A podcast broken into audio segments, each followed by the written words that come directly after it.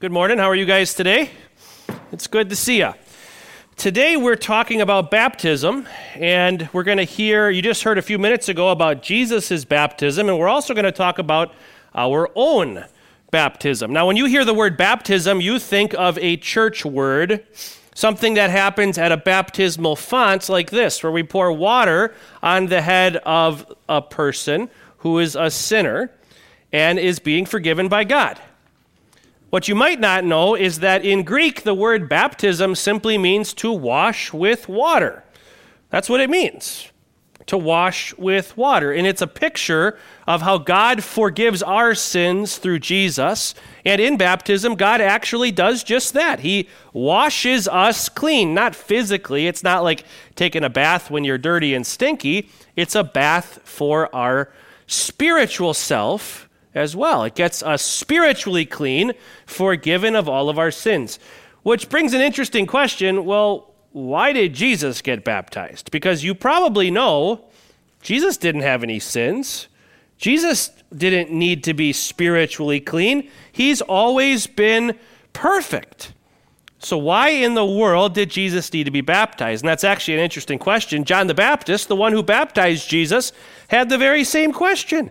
He said, I need to be baptized by you. Why are you coming to me? John knew he was a sinner and Jesus was perfect. John said, I need to be cleansed by you. Why are you coming to me? Well, today we're going to learn just that. A few minutes ago, you heard what God the Father said to Jesus at his baptism You are my Son, whom I love. With you I am well pleased. In our sermon text, we're going to hear how in our baptism we are united with Jesus. We are connected with him in both his death and in his resurrection. And that might sound very complicated to you, and you might say, well, what in the world does that mean? Today we're going to learn it's a very simple, very beautiful truth. United with Christ in baptism, God says the same thing about you and me that he says about Jesus. Thanks to Jesus' death on the cross and his resurrection from the dead, connected to him in baptism, God looks at you, God looks at me, and he says, You are my son, you are my daughter, whom I love. With you, I am well pleased. We say, How can that be? How can God say that about me? I'm a sinner, just like you. How can God say that about us? It's all because of what Jesus has done for you and for me. On the cross, he won forgiveness for all of our sins. With his resurrection, he defeated death. And now in baptism, we are connected to Jesus. And that means God loves us. That means God is even pleased with us. Let's pray.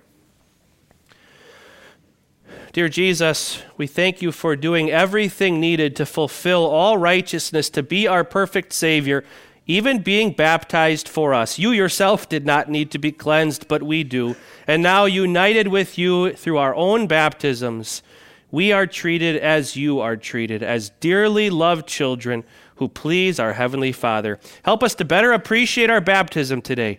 In your name we pray. Amen. The portion of God's Word that we'll focus our attention on for a little while today comes from Romans chapter 6. What shall we say then? Shall we go on sinning so that grace may increase? By no means. We are those who have died to sin. How can we live in it any longer? Or don't you know that all of us who were baptized into Christ Jesus were baptized into his death? We were therefore buried with him through baptism into death, in order that just as Christ was raised from the dead through the glory of the Father, we too may live a new life. For if we have been united with him in a death like his, we will certainly also be united with him in a resurrection like his.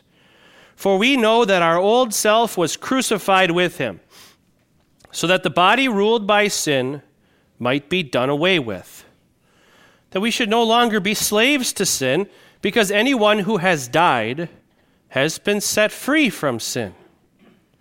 Now, if we died with Christ, we believe that we will also live with him. For we know that since Christ was raised from the dead, he cannot die again. Death no longer has mastery over him. The death he died, he died to sin once for all. But the life he lives, he lives to God. In the same way, count yourselves dead to sin, but alive to God in Christ Jesus. This is the word of our God. Let's pray. May the words of my mouth and the meditations of our hearts be pleasing in your sight, O Lord, our rock and our Redeemer. Amen.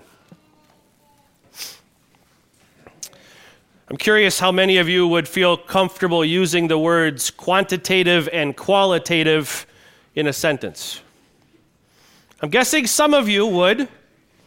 Those of you who really enjoy math, maybe some of you who, who use those words in assessment in your business life. But I remember in college when I was learning about quantitative and qualitative research for the very first time, I could not keep the two straight. I kept mixing them up in my mind. I was thinking too hard. One of my professors threw his arm around my shoulder and said, Pete, it's really quite easy. Can you use the word quantity in a sentence? And I said, Well, sure. He said, Can you use the word quality in a sentence? I said, Well, sure. He said, Well, there you have it. It's that simple. Quantitative is quantity, qualitative is quality. If you're filling out one of those surveys to give feedback on some experience of yours, maybe you're familiar with the 1 through 10 approach. One, it was a horrible, absolutely awful experience. 10, it was the best experience ever, anywhere in between. What is that? That's quantities. How so?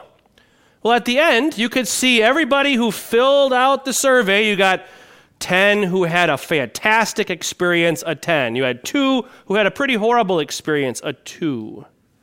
Those are quantities, quantitative.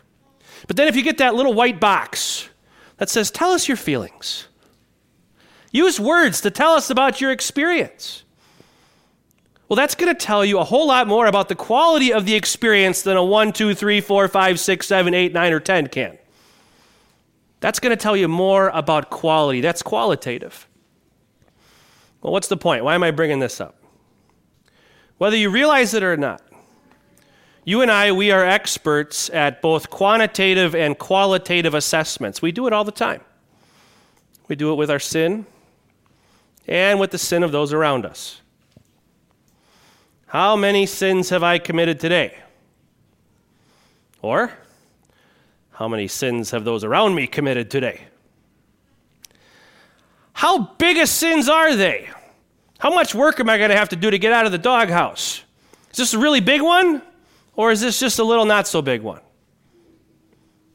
We count the quantities of our sin and we assess the quality of our sin all the time. And there's a problem with that. It's all wrong. We do it, but it's not what God would have us do. It shows that we don't really understand what sin is when we assess it that way. When we assess sin in quantity ways and in quality ways, we're really missing the point altogether. We don't understand the problem. And if we don't understand the problem, we will deal with sin poorly. In the Gospel of Matthew, chapter 15, Jesus says this For out of the heart come evil thoughts, murder adultery, sexual immorality, theft, false testimony, slander. These are what defile a person. Out of the heart.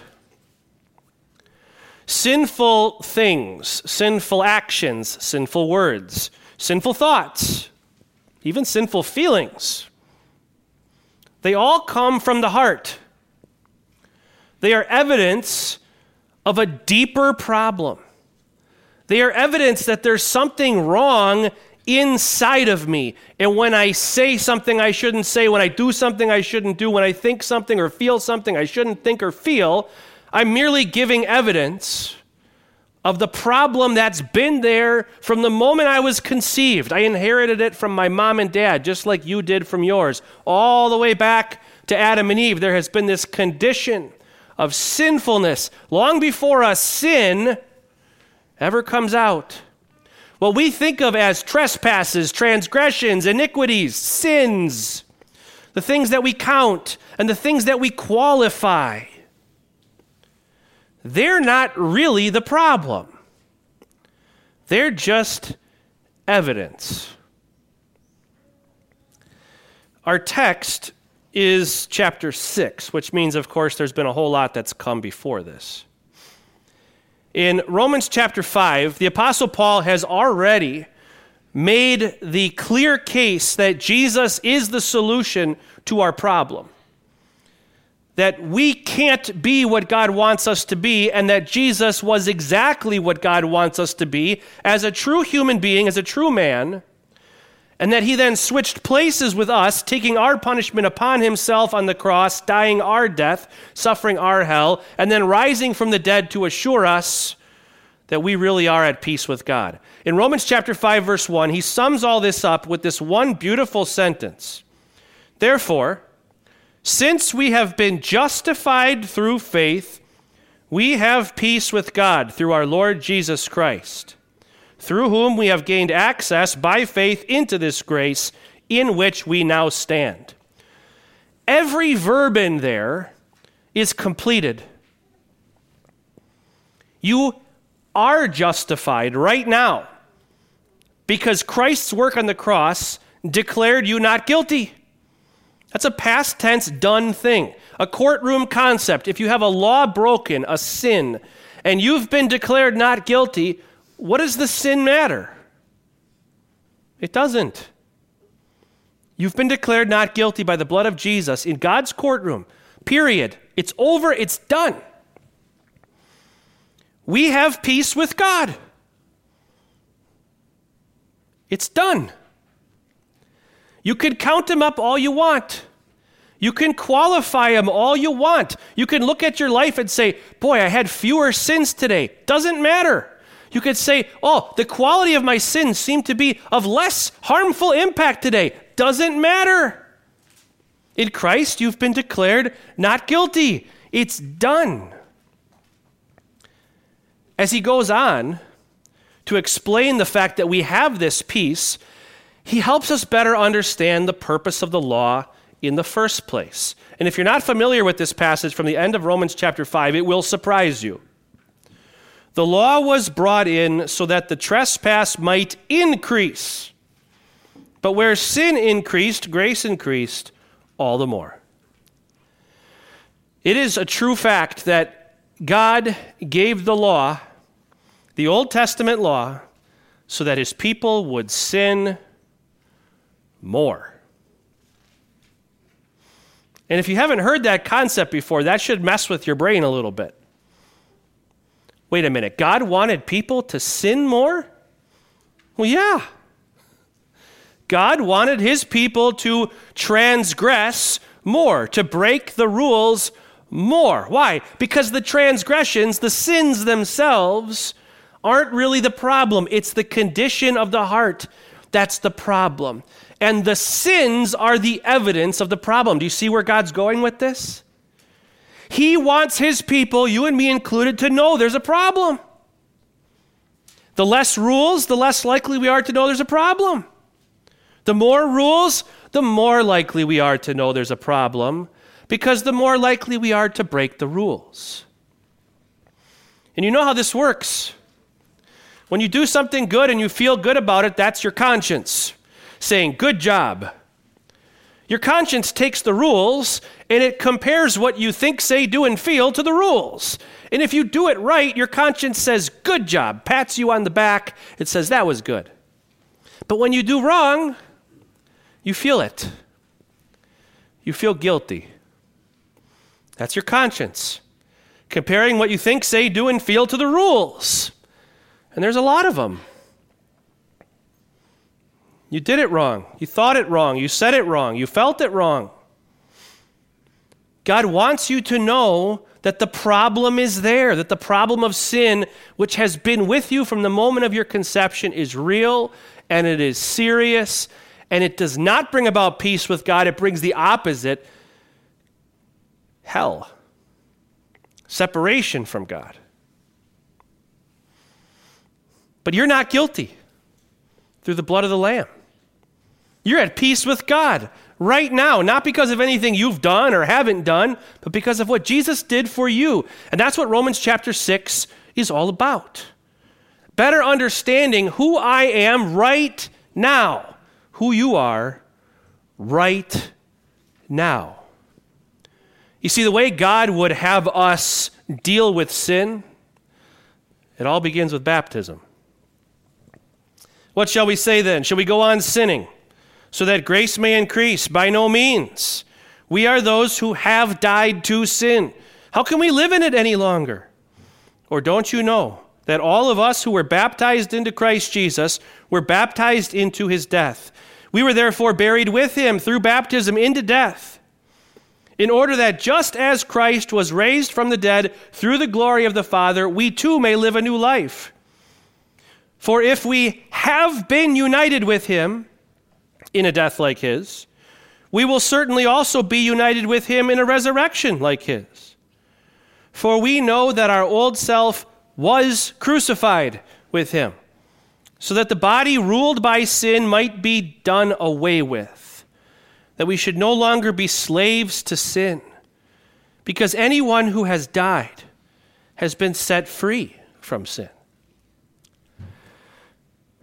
you might know that that sin stained heart that we received at conception sticks with us till death. You might also know that when we are brought to faith in Jesus, God puts this new self inside of you, this new creation. And that old self wants nothing to do with God, but that new self wants everything to do with God. The old self doesn't want to do anything God says, but the new self wants to do everything God says. And we often picture this like we're being pulled in two opposite directions because it's true. The sinful nature is always trying to pull us away from God and His will. The new man is always trying to pull us toward God and His will. But what does God say here? Did you catch it? He said, past tense, our old self was crucified with him. He says that in baptism, we have been, past tense, united with Jesus in his death and in his resurrection. We are united with him right now. And that old self has been crucified. Do you live like it? Do you and I live as though the sinful nature is dead? Do we think that way? Do we talk that way? Do we act that way? Or do we get sucked into the trap of thinking that our striving against the sinful nature, that our battle against the sinful nature, that all of our best efforts to have less sins and of lesser quality, that that somehow is going to help. It doesn't. Your efforts to sin less and your efforts to sin of a lesser impact on others, a lower quality, have nothing to do with it. You have been united with Christ in baptism, united with him in his death and in his resurrection. And in fact, this is amazing. I had forgotten this until I reviewed this text this week. Did you know that the first command from God to the people in Rome has not been read yet? The first command by God to his people in Rome comes in verse 11, the last verse in our text in chapters 1, 2, 3, 4, and 5, and up to this point in chapter 6, Paul has not yet told the Romans to do anything. Not one thing. Until verse 11. Now, if we died with Christ, we believe that we will also live with him. For we know that since Christ was raised from the dead, he cannot die again. Death no longer has mastery over him. The death he died, he died to sin once for all, but the life he lives, he lives to God. And here it is. You ready? In the same way, Count yourselves dead to sin, but alive to God in Christ Jesus. Consider yourself dead to sin, but alive to God in Christ Jesus. That's the first command in the entire book of Romans. Do you see? In baptism, you have been united with your Savior Jesus, the one who died for you, after having lived perfectly for you.